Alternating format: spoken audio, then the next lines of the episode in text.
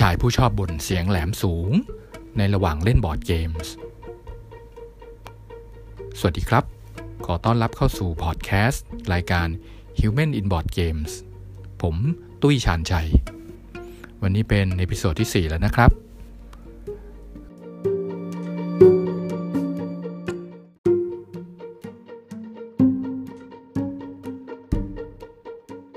ทีนี้ถ้าคุณอยู่ในวงบอร์ดเกมที่เป็นเกมคิดกันหนักๆนะฮะแล้วก็มีน้องคนนี้คนเดียวที่เขาเขาถนัดที่จะใช้ความคิดด้วยการที่ส่งเสียงบ่นพึมพำแหลมสูงเนี่ยนะแล้วอีก สองสาม คนในวงอ่ะเขาเขาไม่ได้เป็นสไตล์นั้นนะมันก็คงไม่เป็นอะไรนะฮะจะปล่อยให้เขาบ่นพร่ำไปคนเดียวแหลมๆสูงๆเนี่ยทุกคนก็คงจะรับได้ แต่ถ้าคุณเจออย่างผมเนี่ยในวงนั้นน่ะนอกจากน้องส่งเสียงแหลมแล้วเนี่ย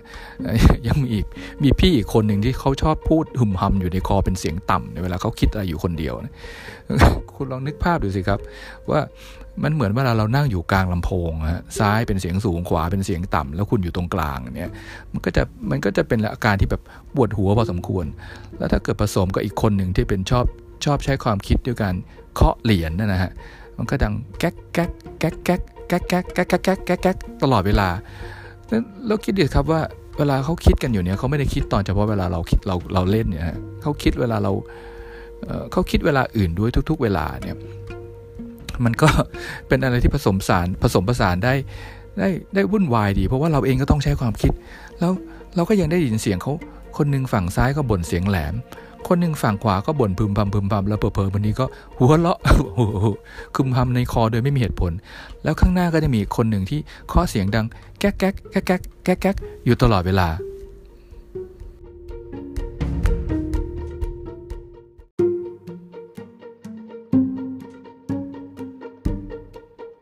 ถ้าคุณมีโอกาสได้เล่นบอร์ดเกมส์กับกลุ่มนี้นะครับก็เวลาเจอน้องคนเสียงสูงเนี่ยแล้วเขาโวยวายหรือว่าเขาบ่นพึมพำออกมาตลอดเวลาเนี่ยก็อย่าไปตกอกตกใจหรืออย่าไปคิดว่าเขารูทหรือก้าวร้าวเลยนะครับมันเป็นวิธีการที่เขาจะได้ได้ใช้ความคิดได้หัวได้ให้ให้หัวสมองเขาได้แล่นด้วยการให้เขาได้พูดอะไรออกมาเยอะๆนะครับซึ่งตัวจริงแล้วเขาก็มีความน่ารักอยู่ในตัวอยู่เยอะมากๆอยู่ส่วนถ้าสมมุติว่าคุณที่เจอพี่คนที่คุยเสียงต่ำๆชอบพึมพำหัวเราะพึมพำอะไรอยู่ในคอคนเดียวเนี่ยก็เวลาเขาพูดหรือว่าหัวเราะออกมาก็อย่าเพิ่งไปเก็บดีเทลทุกอย่างของเขาเลยครับมันก็เป็นกระบวนการคิดของเขาอย่างหนึ่งที่ทำให้เขาคิดออกว่าเขาจะ move อย่างไรแล้วก็ถ้าได้เจอกับน้องอีกคนหนึ่งที่ชอบเอาเหรียญเนี่ยมาเคาะโต๊ะดังแก๊กแก๊กแก๊กตลอดเวลาเนี่ยก็ถ้าถ้าปรามได้ก็ปรามนะเพราะมันน่ารำคาญจริงๆนะครับ ผมคิดว่าสิ่งต่างๆเหล่านี้มันก็